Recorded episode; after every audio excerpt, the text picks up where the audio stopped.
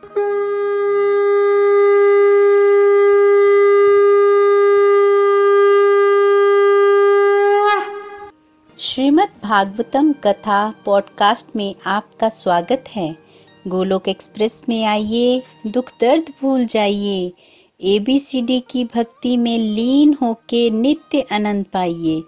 हरी हरि बोल।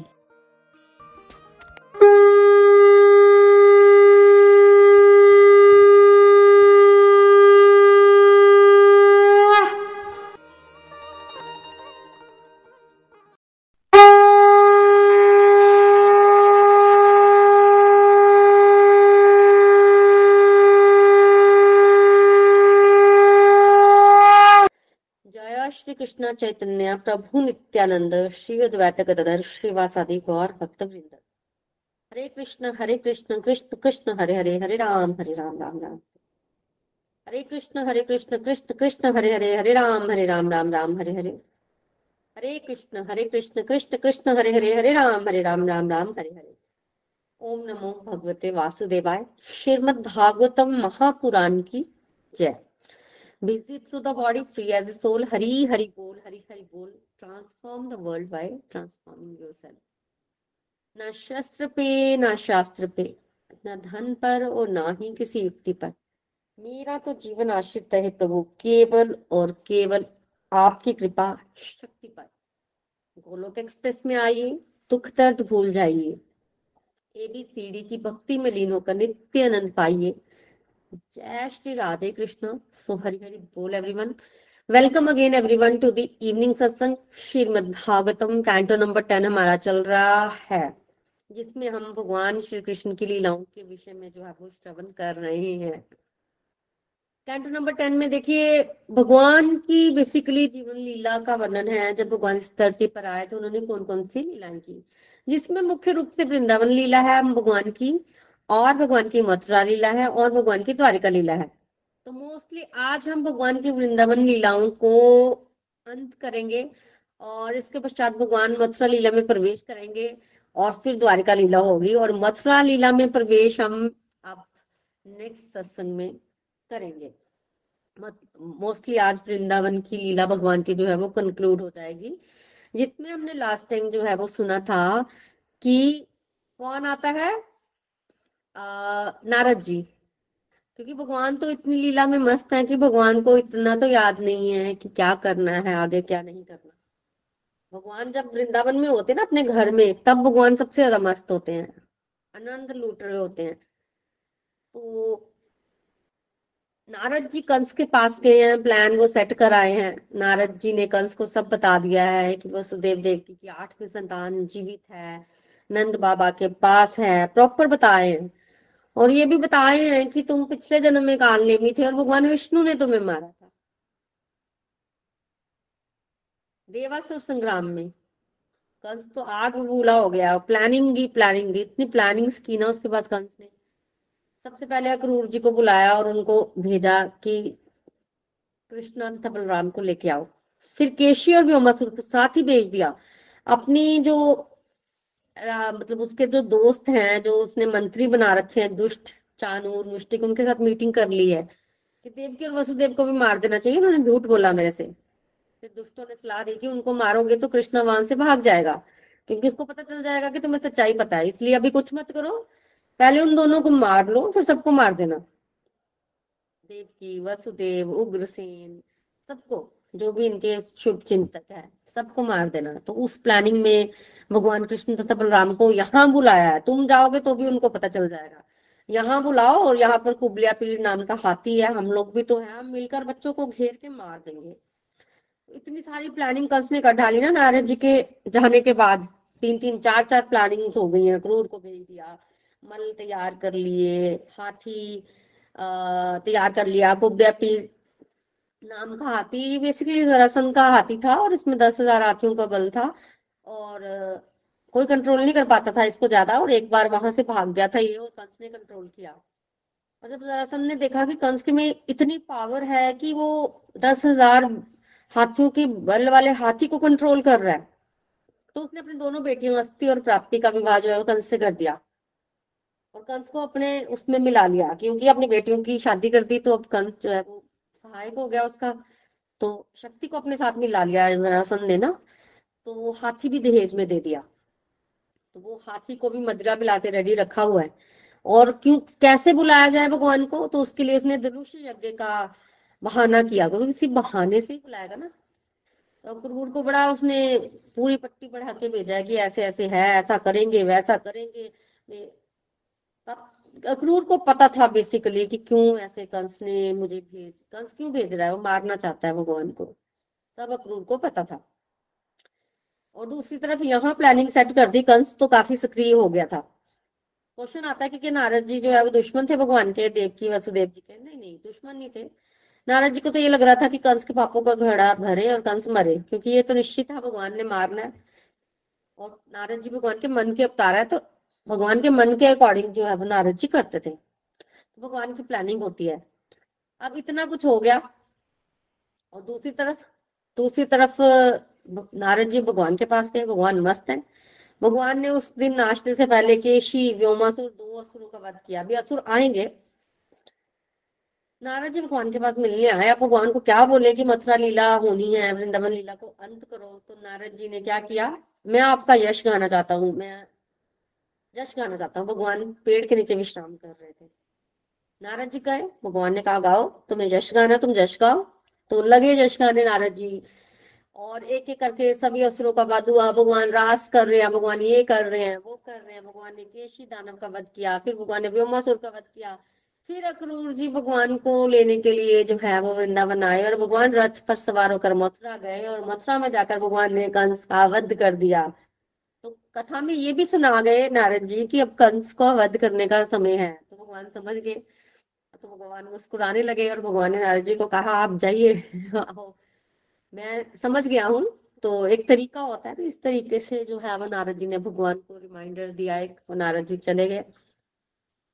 भगवान वहाँ बैठे हैं। देखिए, दूसरी तरफ़ कंस ने अक्रूर जी को भेजा। अक्रूर जी चले हैं और रथ भी बहुत सुंदर दिया अक्रूर जी को। आगे हम वर्णन करेंगे। कोई मथुरा से वृंदावन को इतना दूर नहीं है। पर अक्रूर जी सुबह के चले, शाम हो गई है, अब पहुँच नहीं रहे हैं। इतने में तो बड़ा कुछ हो गया। अक्रूर जी के मन के भाव है, पूरे रास्ते अक्रूर जी भाव पड़ते आ रहे हैं। और जब तक अक्रूर जी वहाँ पहुँचे, तब तक तो असुरों को भेज दिया था। तो केशी दानव को जो है, वो भेजा कंस ने।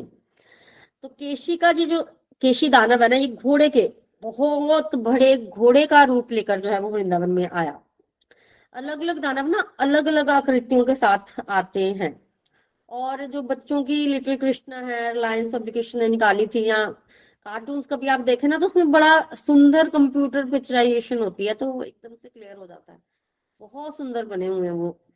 आप देख सकते हैं उसमें एक बड़े से विशाल काय घोड़े का रूप लेकर ना केशी दानव ने वृंदावन में प्रवेश किया। और ताकत तो दानवों में होती है। जब दानव या राक्षसी बोल दिया तो इसका मतलब ये है कि मनुष्य से कहीं ज़्यादा उसमें ताकत है। मन की गति से ये चलता था और मतलब शांति से नहीं चलते। असुर मतलब शोर। जब चलना है तो सब लोगों को इधर उधर फेंक देना है।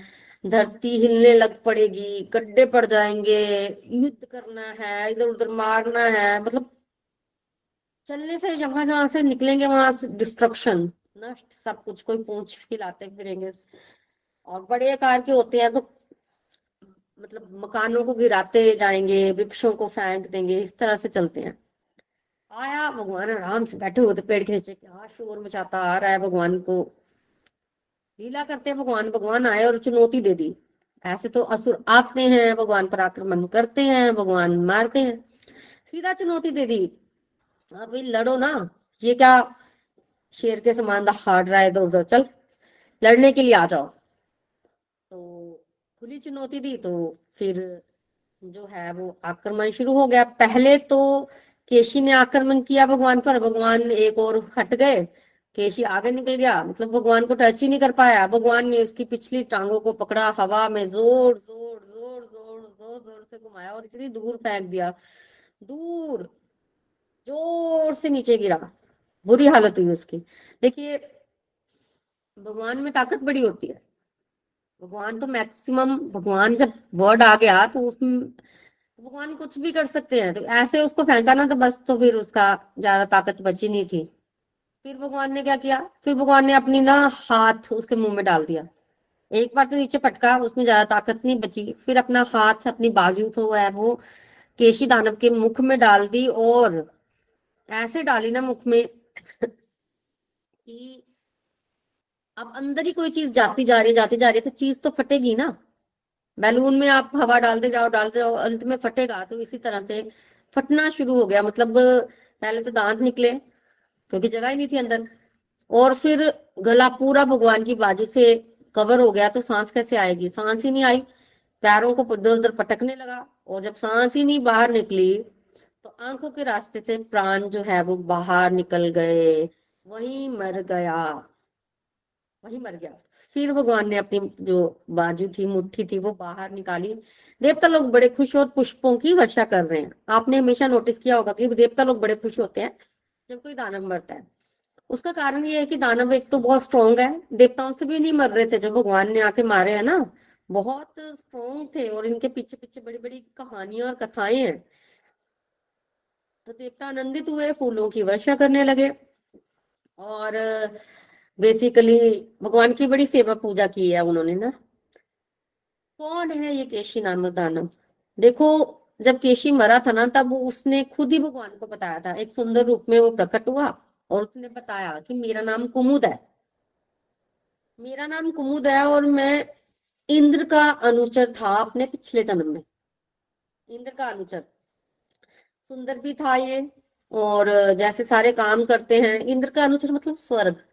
स्वर्ग में रहने वाले पुण्यवान भी होते हैं, सुंदर भी होते हैं, और भी बड़ा सारे काम उनको मिलते हैं। स्वर्ग एक मतलब हाई क्लास है, यहाँ पर कोई आम इंसान नहीं जा सकता, पुण्यवान लोग ही जाते हैं तो आप समझ जाएँगे ना कि उसको इन सब चीज़ों की नॉलेज होती है, एक सर्टेन क्वालिटी होती है मतलब जो स्वर्ग में पहुँचता ना उसके पास पुण्य होता है बहुत। तो सुंदर और और भी बड़ी सारी चीज़ें क्वालिफिकेशन उनमें होती है। काम था इसका, ये देवराज की सेवा करते थे, उस पर शत्र लगाते थे। तो एक बार क्या हुआ कि श्रीमद भागवतम के पिछले पिछले कैंटोस में हमने चित्र केतु की कथा सुनी है। तो बेसिकली वृत्तासुर नाम का राक्षस बने थे चित्रकेतु, और वो ब्राह्मण पुत्र थे। जिसको इंद्र ने मार दिया था। ये हम सुन के आए हैं पीछे। और इंद्र को ब्रह्म हत्या लगी। दो बार लगी थी। एक बार जब उसने विश्वरूप का वध किया था तवष्टा पुत्र और दूसरी बार जब उसने वृत्तासुर का वध किया था। और पहली बार जो ब्रह्म हत्या लगी, उससे कहीं अधिक दूसरी बार उसको ब्रह्म हत्या लगी, क्योंकि दूसरी बार उसने अपराध जानबूझ के किया था। तो वृत्तासुर को जब मारा और इंद्र को ब्रह्म हत्या लगी तो इंद्र भाग गया था और इंद्र ने उस ब्रह्म हत्या से छुटकारा पाने के लिए कितने ही अश्वमेघ यज्ञ किए थे। कितने ही अश्वमेघ यज्ञ। और अश्वमेघ यज्ञ में तो घोड़ा लगता है, अश्व लगता है ना, जिसको, जिसकी रक्षा करनी होती है। तो उसमें जो अश्व था ना, उसके जो रंग था वो सफ़ेद था वाइट रंग था और कान जो थे वो श्याम रंग के थे। तो वो जो अश्व था, अश्व में गिर का ये कुमुद को बड़ा पसंद आया। उसका मन हुआ कि मैं इस बार सवारी करूँ, ये मेरा होना चाहिए। तो कहा वो इंद्र का अनुचर था, इस तरह का भाव आया। अब इंद्र यज्ञ करवा रहा है तो घोड़ा इसको कैसे मिल सकता है? तो इसने कुमुद ने क्या किया, घोड़े को चुरा लिया और उसको लेकर अतल लोक में चला गया। अब अश्वमेघ यज्ञ का अश्व अगर गायब हो जाए तो यज्ञ पूरा नहीं होगा। और फिर इंद्र ने अपने भाइयों मरुदगनों को बोला, जाओ तुम, दीति के पुत्र मरुदगनों को बोला जाओ तुम घोड़े को लाओ। तो ये मरुदगन जो है, ये अतल लोक में गए और इन्होंने कुमुद को पकड़ा और वहाँ से जो है घोड़े को लेके आए और इंद्र को जब पता चला कि इसके मन में इस तरह का भाव था और ये घोड़ा चुरा के ले गया था तो इंद्र ने श्राप दिया, तुम तो मेरे ही अनुचर हो और इस तरह से कर रहे हो? तो फिर श्राप मिला और श्राप मिला तो क्या श्राप मिला? घोड़े के रूप में राक्षस बन जाओ, ये श्राप मिला। फिर इसने बड़ी माफ़ी मांगी। तब इंद्र ने कोई अवधि सेट कर दी कि अब तुम्हें श्राप तो भोगना पड़ेगा, पर इतनी अवधि तक तुम श्राप भोगोगे और फिर भगवान के दर्शन होंगे तो तुम श्राप से मुक्त हो जाओगे। तो आज वही कुमुद जो है, वो केशी दानव के रूप में आए और भगवान ने मुक्त किया और कुमुद के रूप में अब वो फिर से वहीं जा रहे हैं। तो इस तरह से ये केशी दानव की हिस्ट्री है और ये बहुत पावरफुल दानव थे। तो भगवान ने इनका भी उद्धार किया। और फिर देखिए, अब तक तो ग्वाल वालों को आदत हो गई थी, नाश्ते से पहले भगवान एक असुर का वध कर ही देते थे तो कोई बड़ी बात नहीं है, असुर का वध हो गया हो गया। फिर भगवान जो है, वो अपने ग्वाल वालों और मित्रों के साथ गाय चराने लगे। गाय चराई इधर उधर थोड़ा हुआ, समय व्यतीत हुआ, फिर से खेलने लग पड़े। गाय तो अपनी चढ़ती रहती थी, बच्चे तो खेल में लगे रहते थे। बहुत सुंदर लीला है ये भी। तो अभी इस बार क्या किया उन्होंने कि चोर सिपाही का खेल खेलने लगे। चोर सिपाही का। तो कुछ लोग जो हैं, वो चोर बन गए, कुछ सिपाही बन गए और कुछ बेड़े बन गए। मतलब ग्वाल बाल ही चोर बने, ग्वाल बाल ही सिपाही बने और ग्वाल बाल ही भेड़ बने। और वही चोर बने। तो खेल इस प्रकार था कि जो चोर था, उसने भेड़ों को चुराना था और बाकी उन्हें पता लगाना था। इस तरह का कुछ खेल था। अब उतने में आ गया व्योमासुर उसने देखा खेल चल रहा है। देखिए भगवान जो कंस थे, उसने केशी, दानव और व्योमासुर दोनों को भेजा था। ये व्योमासुर मय दानव का पुत्र था। मय दानव जितने युधिष्ठिर महाराज के लिए राज्यसभा बनाई थी, वो जब इनको राज्य से निकाल दिया गया था और इनको खांडप्रस्थ का राज्य दिया था पांडवों को तो तो जंगल था ना तो वहाँ पर वन था और उसको आग लगाई थी। अग्निदेव के कहने पर आग लगाई गई थी उस वन को, और फिर जो जगह बची थी वहाँ पर जो है वो राज्यसभा बनाई गई थी, महल बनाया गया था खांडप्रस्थ उसमें मय दानव और तक्षक नाग रहते थे। मय दानव ने भगवान की शरण ली, पांडवों की शरण ली और वो बच गया, बाहर आया। बाकियों ने नहीं ली, सांपों ने सांप जल गए थे। तक्षक उस समय बाहर गया हुआ था, तभी वो अर्जुन से बदला लेना चाहता था कि मेरा सारा परिवार जो है वो जहाँ पर जल के मर गया तो ये मय दानव भगवान की शरण में आ गया था, तब भगवान ने कहा था कि तुम पांडवों की सेवा करो इनके लिए महल बनाओ। तो मय दानव जो कि असुरों के शिल्पी थे, उनसे बनवा लिया था भगवान ने, और इसने बहुत सुंदर भी बनाया था। उन्हीं का पुत्र है ये व्योमासुर। तो खेल चल रहा था तो ये खेल खेल में चोर बन गया। अब ये क्या करता था कि जब ये चोर बना ना तो भेड़े चुरानी थी, ग्वाल वाल भेड़े बनी हुई थी तो ये खेल खेल में ग्वाल वालों को उठा के ले जाता था। मतलब इसने चार भेड़े चुरा ली। इतना तो सबको समझ आता है। चुरा कर ये क्या करता था गुफा में बच्चों को छोड़ाता था और बाहर ना दरवाज़ा बंद कर देता था गुफा का, और इस तरह से बंद करता था कि वो बहुत भारी दरवाज़ा था बच्चों से तो खुलने का सवाल ही पैदा नहीं होता, मनुष्य भी नहीं खोल सकता था उसको, इतना स्ट्रॉन्ग दरवाज़ा था वो। फिर वो थोड़ी देर बाद फिर जाता था और फिर भेड़ों को चुरा के ले आता था। धीरे धीरे बच्चे कम होने लगे। अब भगवान तो देख रहे हैं कहाँ के सब। भगवान से तो कुछ छुपता नहीं है, पता तो था ही। तो ऐसे ऐसे करके जब थोड़े बच्चे बचे तो ये व्योमासुर जो है फिर से भेड़ों को चुराने की कोशिश कर रहा था। तब भगवान ने इसको पकड़ लिया। पकड़ लिया। जब भगवान ने पकड़ लिया तो इसने सोचा, मैं छुड़ा लूँगा अपने आप को। तो व्योमा सबने छुड़ाने की अपने आप को बहुत कोशिश की, पर बात बनी नहीं। कैसे बनती? भगवान है वो।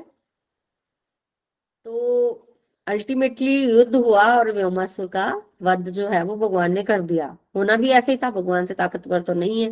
व्योमासुर व्योमासुर का वध किया और उसके पश्चात वो जो चट्टान उसने रखी थी ना व्योमासुर ने गुफा के बाहर भगवान ने उस चट्टान को चकना चूर कर दिया और फिर अपने मित्रों को, ग्वाल वालों को जो है वो मुक्त करवा दिया।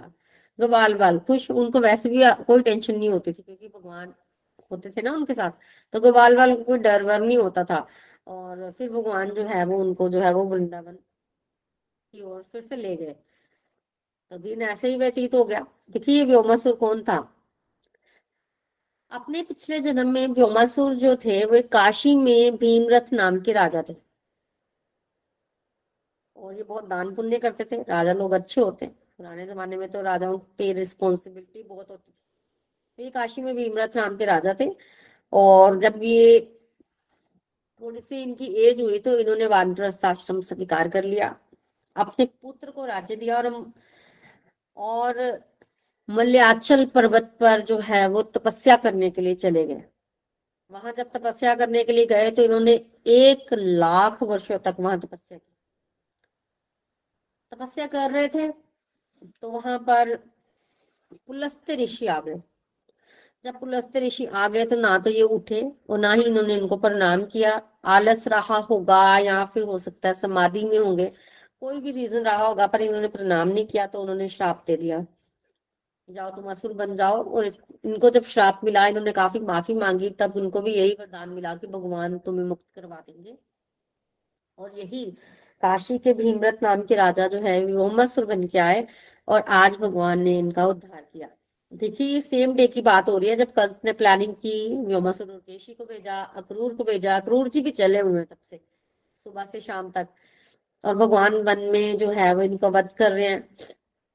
दानवों का और दूसरी तरफ़ कंस जो है वो धनुष्य यज्ञ का आयोजन कर रहा है, क्योंकि अक्रूर जी को यही तो बोल के भेजा है कि बच्चों को धनुष्य यज्ञ में ले आओ। फिर वो आयोजन भी शुरू हो रहा है। तो एक तरह से एक ही दिन में बहुत कुछ हो रहा है। अब वृंदावन जाने के लिए मथुरा से अक्रूर जी जो है वो रथ पर बैठे। चल रहा है रथ। मैंने पहले भी बताया कि बहुत दूर नहीं है मथुरा से वृंदावन, पर इनको बड़ा समय लगा पहुँचने में। कारण क्योंकि इनके जो मन, ध्यान, चिंतन सब भगवान में लीन है। सब भगवान में। कभी तो ये सोचते हैं कि मैंने पिछले जन्म में कौन सी तपस्या की थी? मेरे कौन से पुण्य कर्म है जो आज भगवान के दर्शन होंगे? जो आज है भगवान के दर्शन होंगे। कभी ये सोचते हैं। कभी सोचते हैं कि मैं कंस का नमक खाया। कंस के साथ ही रहते थे ना। कुछ लोग देखिए कंस से चुप कर भाग गए थे। कुछ कंस से डरते थे और कुछ को कंस ने कारागार में डाल रखा था। पर कुछ लोग ऐसे थे जो कंस की मित्रता स्वीकार किए बैठे थे ताकि कंस की गतिविधियों पर नज़र रख सके। वैसे मन से वो कंस के साथ नहीं थे, पर उसका खाते तो थे। अक्रूर जी भी उन्हीं में से एक है। और ये बात कंस भी जानता था। इसलिए तो क्रूर को चूज़ किया उसने कि दोनों तरफ़ का है, उस तरफ़ भी इसकी निष्ठा को कोई शक नहीं करेगा, इसकी निष्ठा पर। तो आज वही कह रहे हैं अक्रूर जी की कंस के साथ रहने के कारण मैंने भोग विलास भी किया है, क्योंकि कंस के साथ तो वैसे ही बंदा चाहिए, चाहे नाटक ही किया और उसका खाया भी है तो फिर क्यों भगवान मुझसे मिलने लगे जब मैंने इतना कंस के साथ मेरी कंपनी रही है तो? ठीक है ना? तो कहीं ऐसा तो नहीं कि भगवान जो है वो मुझे नहीं मिलेंगे, मुझे दर्शन प्राप्त नहीं होगा। फिर सोचते हैं, छोड़ो इन बातों को। ये नहीं सोचना। ये सोचो कि आज भगवान, आप जा रहे हो, वहाँ जाके भगवान के दर्शन होंगे और भगवान के दर्शन से ऐसा कौन सा पाप है जो नहीं मिटता? भगवान तो पतित पावन है। पतितों को पावन कर देते हैं। तो मैं अगर पापी हूँ भी तो मैं, मेरे समस्त पाप नष्ट हो जाएँगे, मेरा जीवन सार्थक हो जाएगा। और जाते ही भगवान के चरणों में गिर जाना है मैंने। प्रणाम कर देना है। और भगवान को जब मैं प्रणाम करूँगा तो इसी हिसाब से तो मुझे कंसकार ही नहीं होना चाहिए। उसने भी मुझे भगवान के दर्शनों को भेजा है। आज मुझे भगवान के दर्शन होंगे चरण कमलों के दर्शन होंगे कंस की कृपा है। देखो तो सही कितने सारे शगुन हो रहे हैं। उस समय शगुन और अपशगुन जो है वो होते थे और कुछ चीज़ों को शगुन माना जाता था। जैसे कोई मतलब कोई पशु या कोई दाई ओर से निकल जाए तो शगुन होता था तो इस तरह से उनको सुंदर सुंदर शगुन भी दिखने लग पड़े। आज कितने अच्छे अच्छे शगुन हो रहे हैं। और बार बार अक्रूर जी यही सोचे कि मैं वृंदावन पहुंचूँगा, मुझे कृष्ण तथा बलराम के दर्शन होंगे, मैं फटाफट रस्ते कूदूँगा, मैं उनके चरणों को नमस्कार करूँगा, मैं सबको प्रणाम कर दूँगा, फिर मैं उठूँगा नहीं, फिर भगवान मुझे उठाएँगे, फिर मेरे सिर पर हाथ रखेंगे, बार बार बार बार झांकी बना रहे हैं, ऐसे होगा, वैसे होगा वैसे होगा वैसे होगा, और फिर सोचते हैं कि भगवान क्यों तुम्हें उठाएँगे, तुम तो कंस के आगे से आए हो, फिर डर भी लगता है। फिर सोचते हैं कि कंस ने तो मुझे दूत बना के भेजा है। और दूतों से तो किसकी दुश्मनी नहीं होती? दूतों को तो सब प्यार करते हैं तो मुझे दंड वंड नहीं देंगे भगवान। मैं तो दूत हूँ ना। भगवान तो घट घट वासी है मेरे अंदर की बात को जानते हैं। वो मुझ पर अपनी स्नेह भरी दृष्टि डालेंगे। मुझे कृतार्थी करेंगे, मेरे सिर पर हाथ ही रखेंगे। भगवान को पता होता है कि अंदर व्यक्ति के क्या चल रहा है, बाहर क्या चल रहा है। कभी वो इस तरह से सोचते हैं। फिर वो सोच रहे हैं कि नहीं, ऐसा नहीं होगा कि जाते मैं चरणों में गिर जाऊँगा। मैं जैसे ही वहाँ पहुंचूँगा, भगवान भागे भागे आएँगे और मुझे चाचा कह के बुलाएँगे, क्योंकि मैं रिश्ते में हूँ ना, और फिर मेरे को गले लगा लेंगे। फिर मेरे को गले लगा लेंगे, और जैसे ही वो मुझे टच करेंगे, मेरे सारे पाप जो है वो नष्ट हो जाएँगे। फिर मैं उनको जो है वो सिर झुकाऊँगा उनके आगे फटाफट से। मेरे जीवन का लक्ष्य तो यही पूरा हो जाएगा, जब भगवान मुझे आशीर्वाद दे देंगे, मेरे जीवन लक्ष्य पूरा मुझे भगवान की, जो है वो कृपा दृष्टि, जो है वो प्राप्त हो जाएगी। फिर सोच रहे नहीं भगवान मेरा ऐसे स्वागत करेंगे और अपना हाथ मेरे सिर पे रखेंगे। मतलब कैसे भी स्वागत करेंगे, पर हाथ भी सिर पे है। हर तरह से भगवान का स्पर्श भी है लिंगन भी है, पापों से मुक्ति भी है, जीवन की सार्थकता भी है, हर तरह से। इस तरह से सोची जा रहे हैं, सोची जा रहे हैं, सोची जा रहे हैं। आप धीरे धीरे आगे पहुँच रहे हैं, वृंदावन पहुँचे। अभी सोच रहे हैं, सुबह से शाम हो गई है। तो बहुत दूर नहीं है, फिर भी समय बड़ा लगा। फिर तो वृंदावन में भगवान के चरण कमल दिख गए। भगवान वृंदावन में चप्पल तो पहनते नहीं। भगवान के जो चरण कमल है, वो धरती पर अंकित रहते हैं जिसपे काफ़ी सारे चिन्ह होते हैं। कमल का पुष्प का चिन्ह होता है, जो उनका चिन्ह होता है, ध्वजा, वज्र, त्रिशूल, अंकुश, ये सारे चिन्ह होते हैं ना। उन चिन्हों को देखकर तो उनकी आँखों से आँसू बहने लगे और जो लक्षण होते हैं, वो प्रकट होने लगे। अब तो अक्रूर जी अपने रथ से नीचे आ जाते हैं और उन चरण चिन्हों में ही लोटपोट हो जाते हैं। वो समझ रहे हैं कि वो बार बार बोल रहे हैं कि ये तो भगवान के चरण कमलों, कमल है मतलब इस धरती ने उनका स्पर्श प्राप्त किया है, ये वो धरती है जो वो मिट्टी है जो ब्रज रज है। ठीक है ना? आप तो कह रहे हैं कि ये तो मैं आज आया हूँ यहाँ पे, ये ब्रजवासी तो यहीं रहते हैं, ये कितने महान होंगे, इनको रोज भगवान के चरण रज मिल रहे ये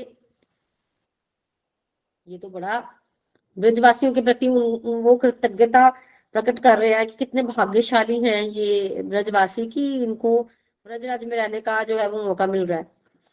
फिर एक विचार मन में आता क्रूर जी की छोड़ो यहाँ पहुंचकर अब इस आलम को देखकर अब कंस को छोड़ू, कंस ने क्या काम दिया उसको भी छोड़ो, क्यों करना कंस का काम? भगवान के साथ आनंद का अनुभव करते हैं। मनुष्य का जीवन लक्ष्य ही है, आनंद, परम आनंद लेना, भगवान के साथ रहकर आनंद का अनुभव करते हैं। सोची जा रहे हैं, सोची जा रहे हैं, सोची जा रहे हैं और भगवान तो भावग्राही जनार्दन है, क्या भगवान को नहीं पता कि क्रूर जी उनके बारे में क्या सोच रहे हैं? पता है भगवान को? और भगवान भावग्राही जनार्दन है, जो भगवान के विषय में सोचता है, भगवान भी उसके विषय में सोचते हैं तो भगवान का ध्यान भी होगा। हंड्रेड परसेंट भगवान का ध्यान है। कृष्ण तथा बलराम के दर्शन हुए और जब दर्शन हुए तो फिर क्या हुआ? फिर वही हुआ जो क्रूर जी ने सोचा था। भगवान भावग्राही है ना तो भगवान ने वैसा वैसा ही कर दिया। भगवान अपने घर पहुँचे हैं, भगवान ने स्नान किया है, फिर गाय का दूध निकाला है, फिर जो भी उनकी रूटीन है वो किया है। और फिर अक्रूर जी ने उनको प्रणाम किया। रोने लगे अक्रूर जी, उनका शरीर पुलकित हो गया, उनसे बात ही नहीं हो रही है, वो ऐसे ही दर्शन करे जा रहे हैं और भगवान ने वैसे ही किया, जैसे उन्होंने सोचा था कि अक्रूर जी को उठाया और गले से लगा लिया। अक्रूर जी बड़े खुश हुए, बड़े खुश हुए। और फिर सबने क्या किया?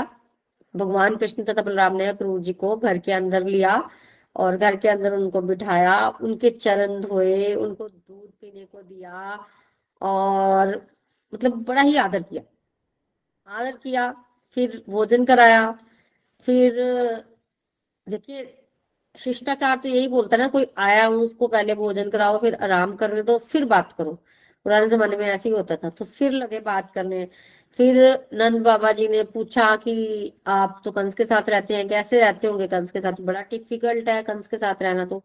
उसकी हाँ में हाँ मिलानी पड़ती होगी, उसके जैसा आचरण भी करना पड़ता होगा।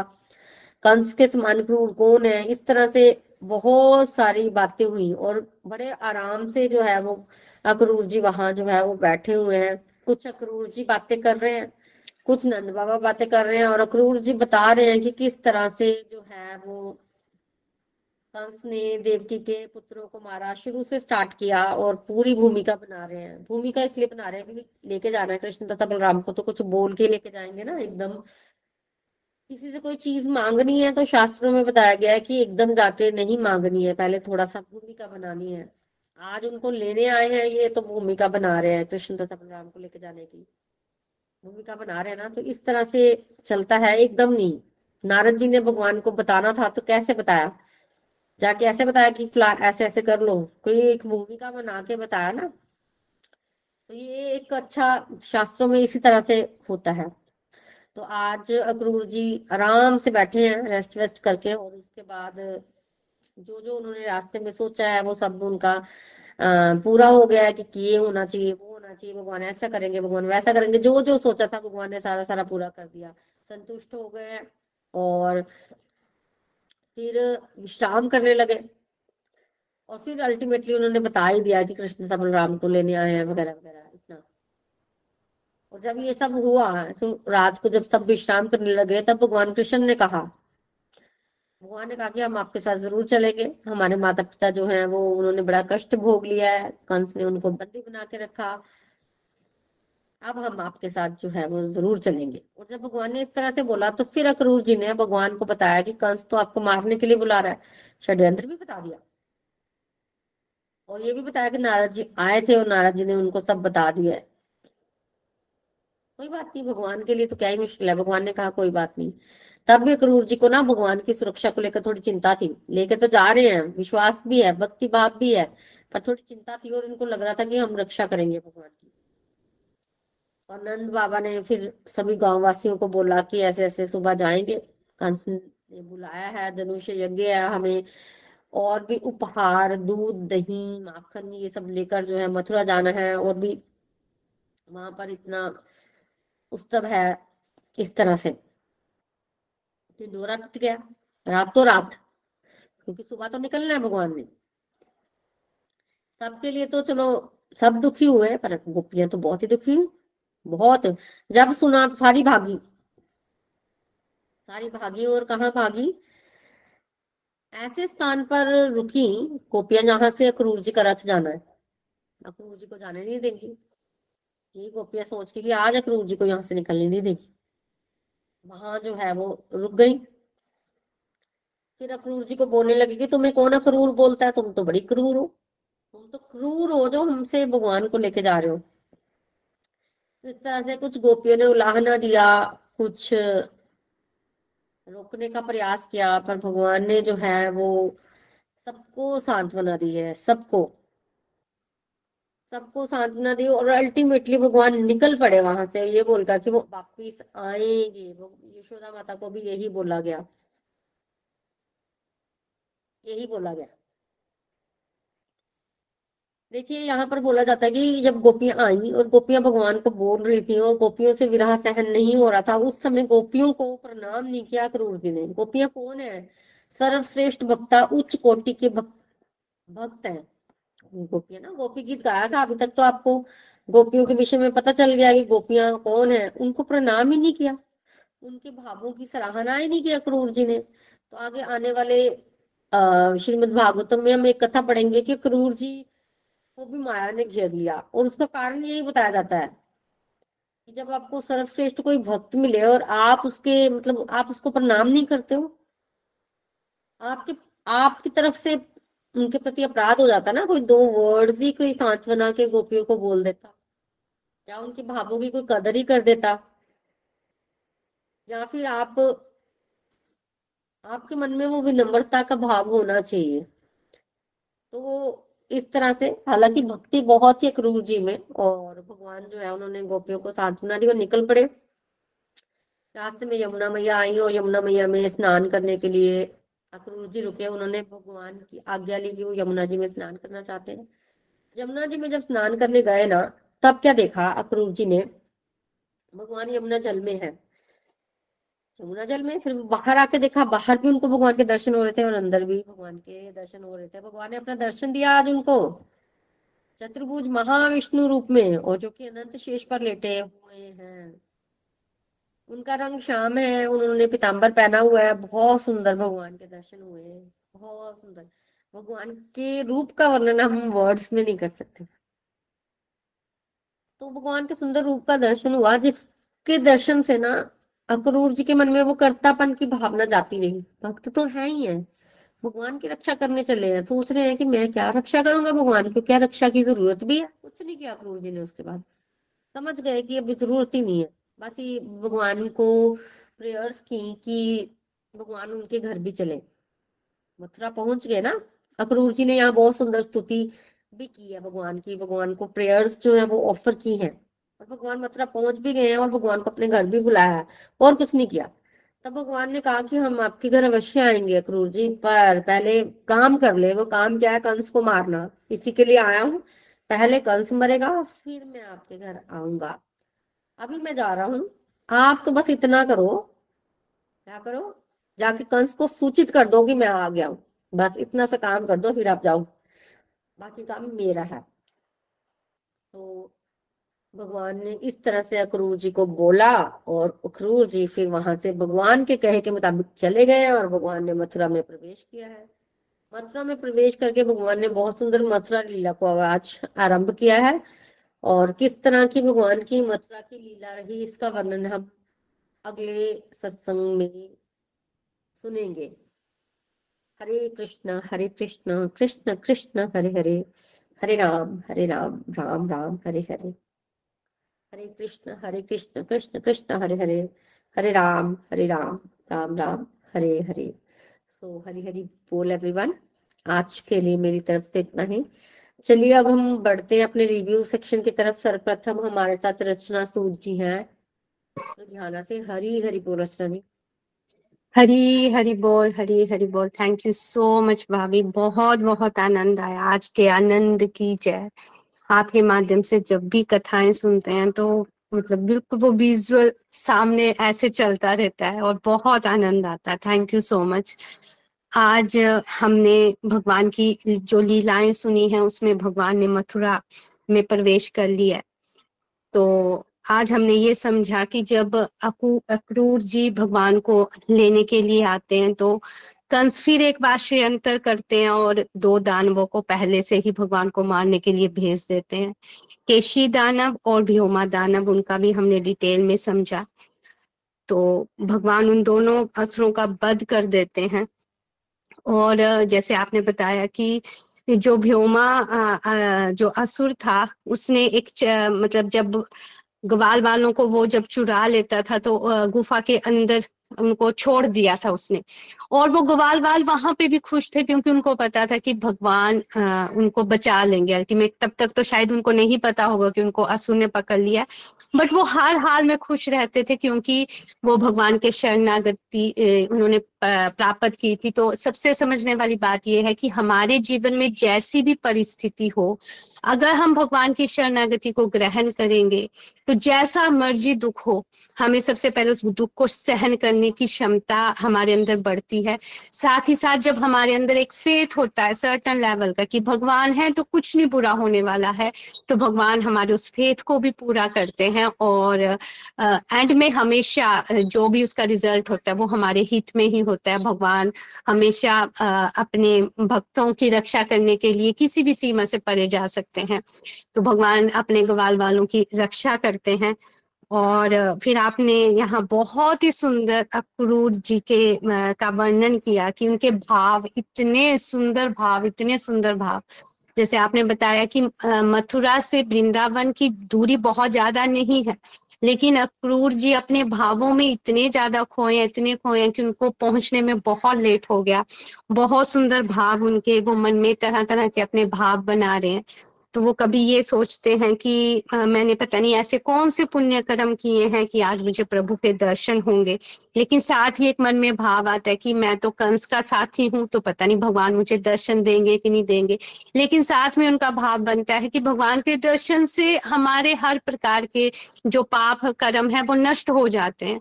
तो अगर मुझे भगवान का आ, मैं दर्शन करूँगा तो ये पाप कर्म भी मेरा नष्ट हो जाएगा। साथ में उनका ये भी भाव बनता है कि मुझे कंस का भी थैंकफुल होना चाहिए कि आज उसकी वजह से मुझे भगवान के दर्शन हो रहे हैं। तो कई बार हम भी जैसे भक्ति मार्ग में आगे बढ़ते हैं तो कई बार हमारे मन में भी तरह तरह के भाव बनते हैं।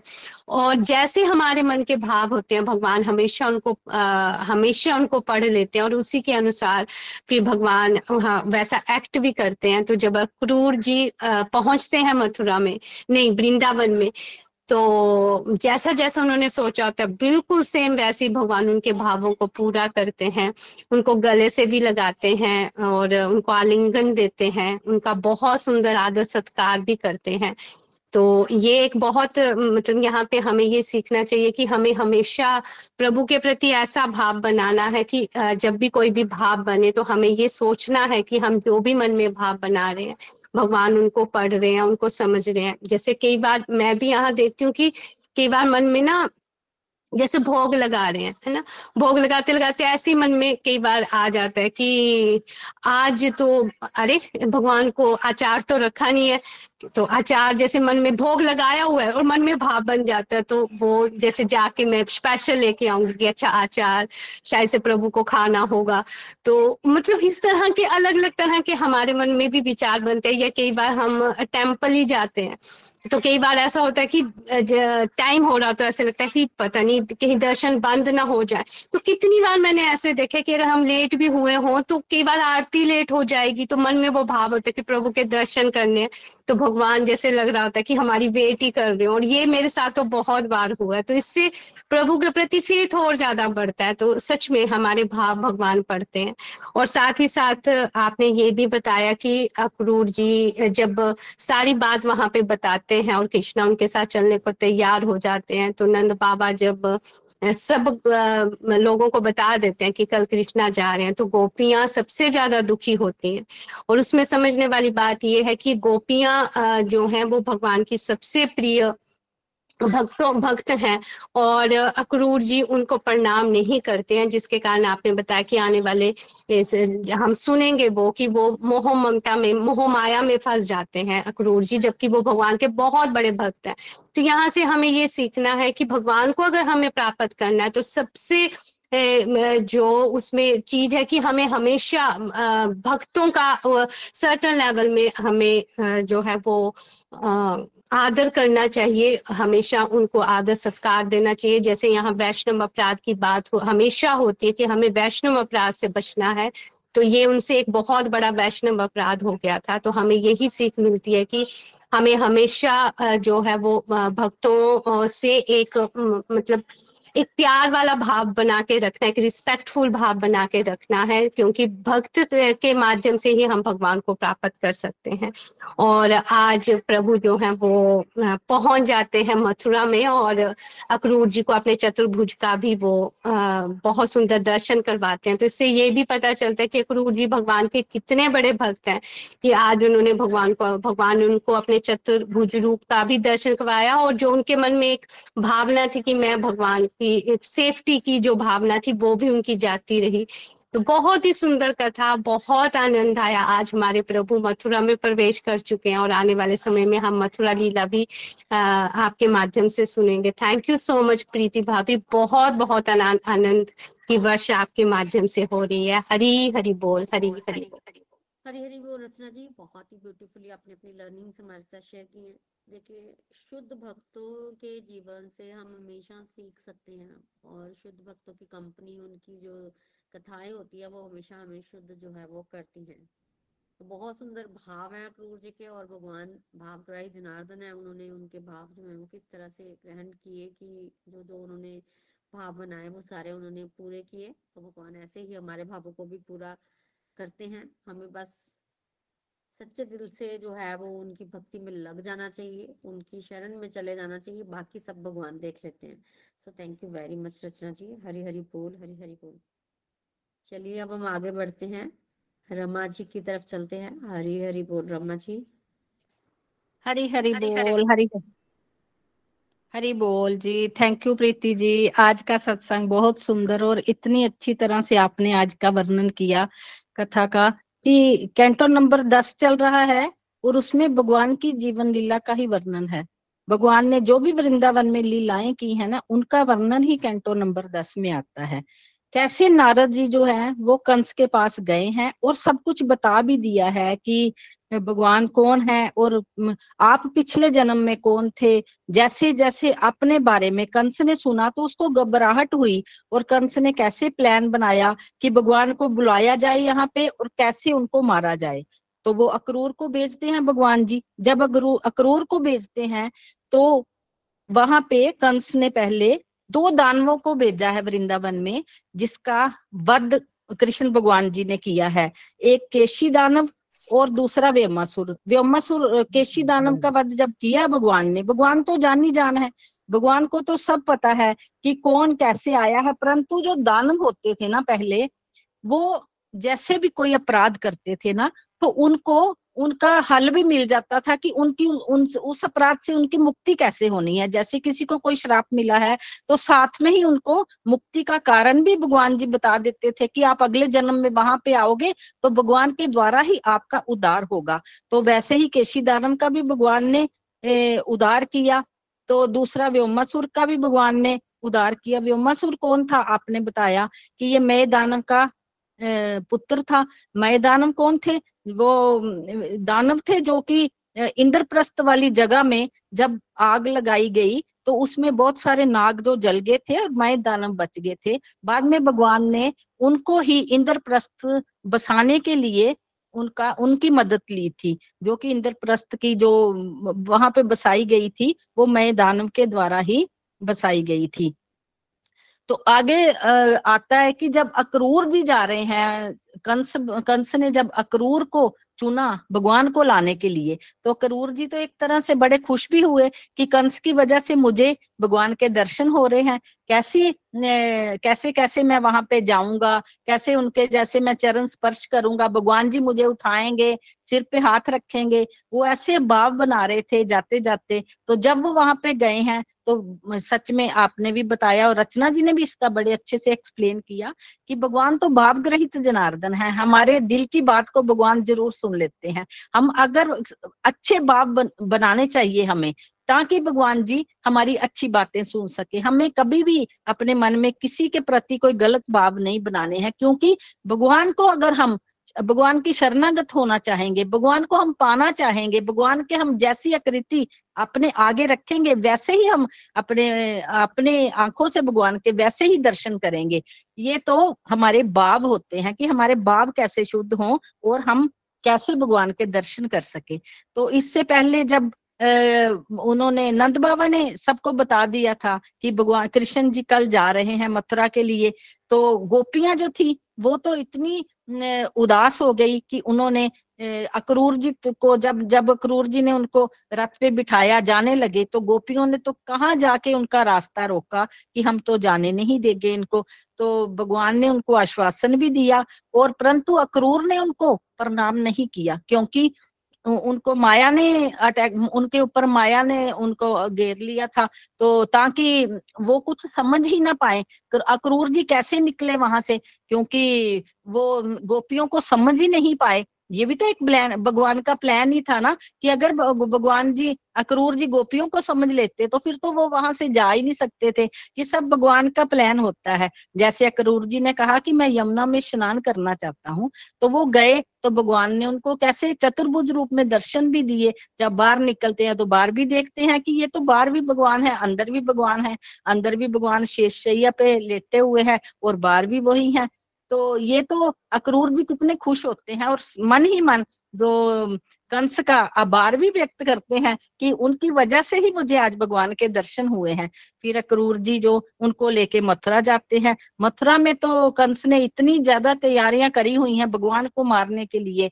हाथी को जो कितनी उन्होंने मजरा पिलाई हुई है कि इस हाथी से तो कोई बच ही नहीं सकता है। परंतु उनको इतना थोड़ी पता है कि वो वो सब क, ए, उनका भी लास्ट टाइम है और हाथी का भी लास्ट टाइम है। कैसे भगवान जी आ रहे हैं? ये सब भगवान का ही प्लान है क्योंकि भगवान ने ही ये लीला रची थी और नारद जी को कंस के पास इसीलिए भेजा ताकि कंस को वो थोड़ी चेतावनी दे सके कि आपका भी अब एंड आने वाला है। परंतु हम लोग कहाँ समझते हैं? हमें भी तो कई संकेत मिलते हैं कि अब हम जाने वाले हैं। देखिए, कई बार कोई ऐसी बात हो जाती है, परंतु हम लोग कहाँ समझते हैं? हम माया में इतने ज़्यादा माया से इतने ज़्यादा गिरे रहते हैं कि हमें कोई थोड़ी छोटी बात समझ ही नहीं आती है। इसलिए अगर कोई संकेत आते हैं तो इसमें भगवान का प्लान समझ के ही हमें उसको एक्सेप्ट करना चाहिए। कोई दुख आए, कोई तकलीफ़ आए तो उसमें भगवान का ही प्लान समझना चाहिए। इसमें बहुत अच्छी आज की यही शिक्षा थी कि हमें एक तो भावग्रहित जनार्दन है भगवान, हमें भाव अच्छे रखने चाहिए।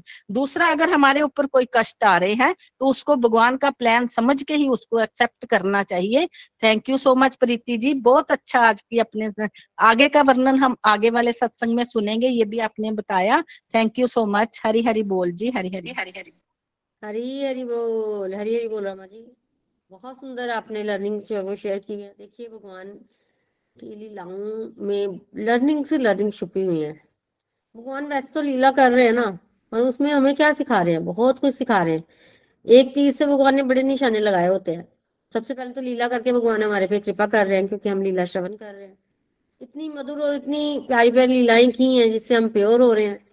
और खुद भगवान खुद भी अपनी लीला से रस ले रहे हैं। ठीक है? और फिर जब भगवान एक्ट करते हैं तो वो ये भी बताते हैं कि कैसे मैं भक्तों के साथ जो है वो रेसिप्रोकेट करता हूँ। हर तरह से भगवान जो है हमें सिखा ही रहे हैं और ओवरऑल भगवान कह रहे हैं कि आनंद है बहुत। बट अगर मान लो, आपको समझ भी नहीं आ रही है, तब भी श्रवण का बहुत महत्व है। तो यही हमें समझना है, बस कि हमें हर तरह से श्रवण और भगवान के साथ जो है वो जुड़े रहना है, कथा श्रवण ज़रूर करनी है। Thank you very much Rama ji Hari Hari बोल हरी हरी बोल चलिए, अब हम बढ़ते हैं अपने भजन की तरफ़। आज हमारे साथ विदेही जी हैं। हरी हरी बोल, विदेही जी। हरी हरी बोल, प्रीति जी। थैंक यू आज का सत्संग बहुत दिव्य रहा। धन्यवाद मुझे चैन देने के लिए मैं भजन स्टार्ट करती हूँ। तुम प्रेम हो, तुम प्रीत हो तेरे बांसुरी का गीत हो। तुम प्रेम हो, तुम प्रीत हो अनमीत हो राधे। तेरे मन मीत हो।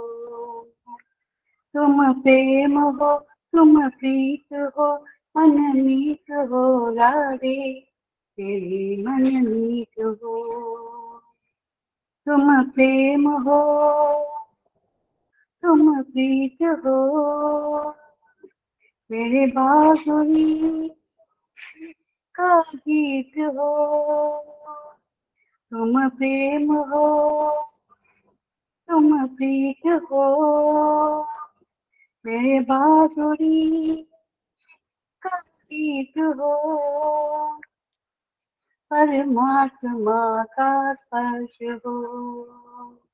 राधे परमात्मा का स्पर्श हो पुलकित हृदय का हर्ष हो? परमात्मा का स्पर्श हो पुलकित हृदय का हर्ष हो? तुम हो समर्पण का शिकर तुम हो समर्पण का शिकर तुम ही मेरा उत्कर्ष हो। तुम ही मेरा उत्कर्ष हो तुम प्रेम हो, तुम प्रीत हो, तेरी भावना की तुम राधे गीत हो। तुम प्रेम हो, तुम प्रीत हो मेरी भावना की तुम राधे गीत हो। तुम प्रेम हो, तुम प्रीत हो, मेरी बाधुरी का हो हूँ मैं यहाँ तुम हो वहाँ हूँ मैं यहाँ तुम हो वहाँ, तुम नहीं कुछ मेरा हूँ। मैं जहाँ तुम हो वहाँ, तुम बिन नहीं है कुछ यहाँ मुझमें धड़कती हो तुम ही। मुझमें धड़कती हो तुम तुम दूर मुझसे हो कहा? तुम दूर मुझसे हो कहा? तुम प्रेम हो, तुम प्रीत हो मनमीत हो रे तेरे मन मीत हो। तुम प्रेम हो, तुम प्रीत हो।